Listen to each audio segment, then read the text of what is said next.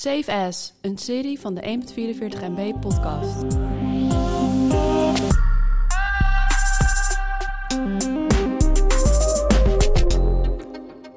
Man, man, man. Je hebt er bedrijven bij dat er zoveel knappe koppen zitten en dat ze toch geen positief bericht over de bühne krijgen. Hoe kan dat toch?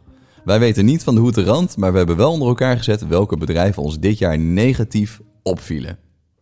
Nummer 5. Eh, ja, ik heb op nummer 5 uh, Blendel staan. Waarom Blendel? Nou ja, ik, ik, ik, Blendel was wat mij betreft altijd een van de tofste start-ups van Nederland. Die eh, tegen alle stroming inging en die ging artikeltjes verkopen. Ja. Uh, toen hebben ze iedereen in het harnas uh, gejaagd. heet dat zo, in het harnas? Ja. ja. toen ze met audio begonnen en premium.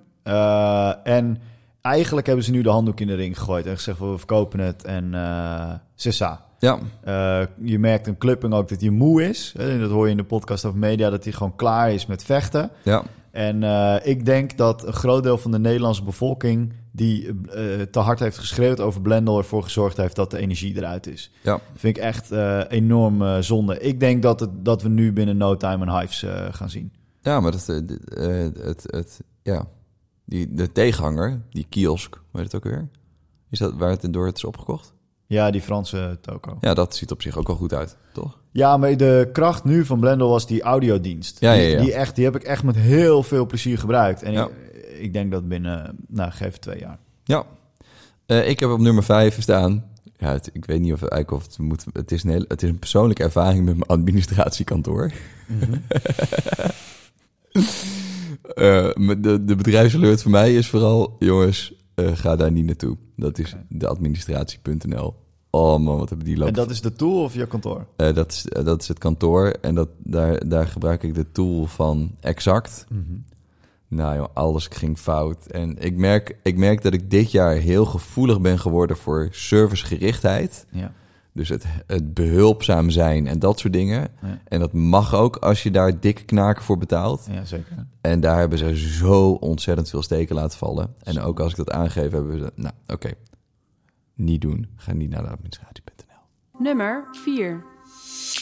Ja, ik, eh, is een speciale aankondiging dit. Want dit is de kakzakker van, de, van het jaaraward. Oh, mooi. Die naar, gaat- naar wie gaat die? Die gaat naar Jaguar Knoop Breda. Oké, lekker. Eh, daar ga ik niet te ver induiken. Maar eh, mocht je iets van service en menselijkheid willen... Ja. ga dan gewoon niet daarheen. Haal het helemaal niet in je hoofd om daar een auto te kopen. Oké. Ik heb op nummer vier.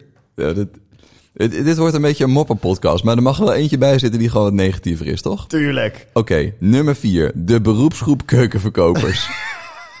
Oké. ik zit in het proces van het kopen van een nieuwe keuken. En eh, ja, er zitten gewoon hele goede bij, maar ook hele vervelende. Er stond eh, eh, afgelopen weekend in de Consumentenbond een heel artikel over keukenverkopers. En dat ging Ja. dan met name onder man, over de mandenmakersgroep. Ja.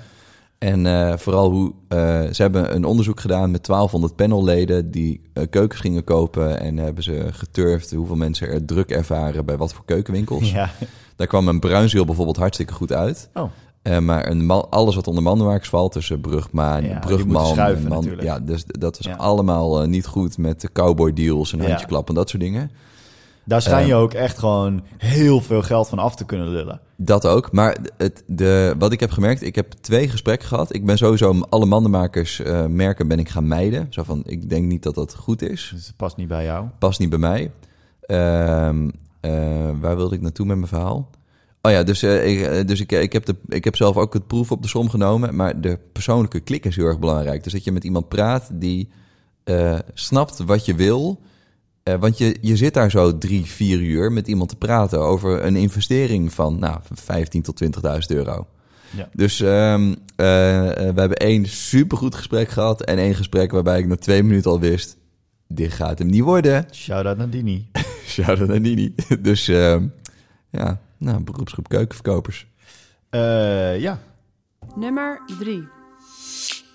Ja, Telegraaf lijkt wel echt een neusje te hebben voor ernaast zitten. Ja, Huis heeft het, eh, heeft het grootste graf. En Speurders mag nu worden bijgezet in het familiegraf. Dat eh, is gestopt. echt? Ja, dus ja, ze zitten er gewoon altijd naast. Hmm. En daarom dacht ik van volgens mij moeten we Telegraaf hier even bijzetten als een soort van reminder naar onszelf. Want ze hebben natuurlijk Relatieplanet, wat, ze wel, nou, wat wel goed werkt. Ja, maar wat natuurlijk ook geen Tinder of Happen is. nee.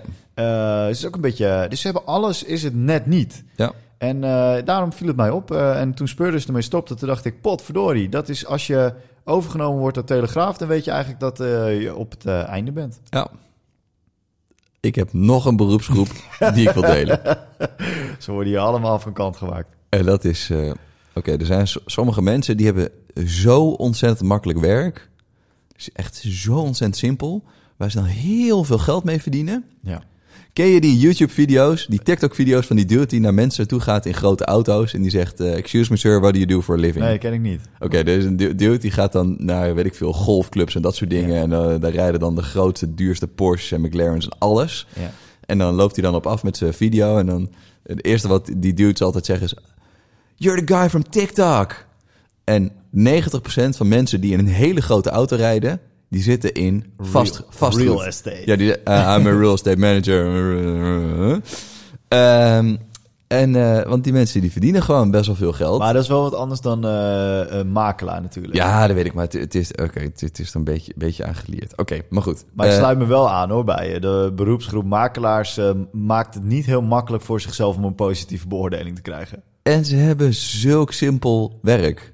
Dus in, in mijn huisjacht, ik ga hem even heel kort houden, heb ik twee keer letterlijk achter het net gevist dat ik zei, ik wil die heel graag. En dat ze zei, oh, ik ga het allemaal voor je regelen. En dat ze een dag later zeiden, oh, eh, sorry, er is iets misgegaan in het systeem en eh, we hebben nu een foutje gemaakt. Het huis is toch naar iemand anders gegaan. Ja, En dat is als je een huis voor de eerste keer in je leven een huis aan het kopen bent kut, wat gewoon de grootste uitgave is in je leven, is dat heel frustrerend. En dan denk ik, jongens, het is volgens mij niet zo moeilijk. Nee. Ga het even fixen. Nou Ja. goed, dus eh, beroepsgroep makelaars. Nummer 2. Ja, eh, Booking.com. Want iedereen had het lastig in de coronatijd, maar Booking.com pakte het niet heel lekker aan volgens mij. N- Nou, die pakte, die pakte wel heel veel. Ja, ze pakte heel veel eh dough, pakten ze. Ehm, ja, ze zaten al niet heel erg positief in onze hoofden. Zag ik aan de podcast van vorig jaar, de CVS-serie. Ja, Maar dit jaar hebben ze gewoon te bond gemaakt. Terwijl ik het nog gewoon... Ik vind het nog steeds een briljant idee en een briljante tool. ja, Eh, als ik een hotel nodig heb, is het ook nog steeds mijn go-to place om ze makkelijk te zoeken. ja, Eh, inmiddels ga ik ook naar Trivago. ja, Eh, maar is toch minder lekker en het klinkt voor meter. ja. Maar ze hebben zichzelf echt ja, heel erg in de voet geschoten dit jaar. Vind ik echt zonde. Dat, eh, Ja, ja, dat is wel jammer. ja. Ik heb op nummer twee de ACO slash Bruna staan. En dat is met name even naar de, eh, de ophef rond de verkoop van het complotblad Gezond Verstand. hey, hey, dat is de waarheid. En dat ze dan zeggen, ja, maar wij verkopen gewoon de blaadjes en eh, wij, eh, wij zijn niet van de inhoud. Nou ja, ik vind dat je daar eh, als eh, bedrijf toch wel eh, een soort van eh, verantwoordelijkheid hebt. Ja, Dus vind het zonde dat ze daar zo makkelijk in mee zijn gegaan. Muppies. Yes. Nummer 1. Mark Zuckerberg. Markie. Fa- Facebook. Ehm, ja, met de Amerikaanse verkiezingen kwam het ware aard van Facebook naar voren. Eh, Kevin Rose, met twee O's is dat, Ja, eh, maakte iedere dag een mooi overzicht van de meest gedeelde posts op Facebook. Eh, En dat vond ik heel erg leuk om te zien. En dat was eigenlijk allemaal fake nieuws en QAnon-content. ja, Dus het was sowieso allemaal right-wing. En toen Facebook ging, toen ze gingen aandringen op dat Facebook daar iets aan ging doen, toen eh, vertrokken heel veel van die mensen naar een, een netwerk dat heet Parler.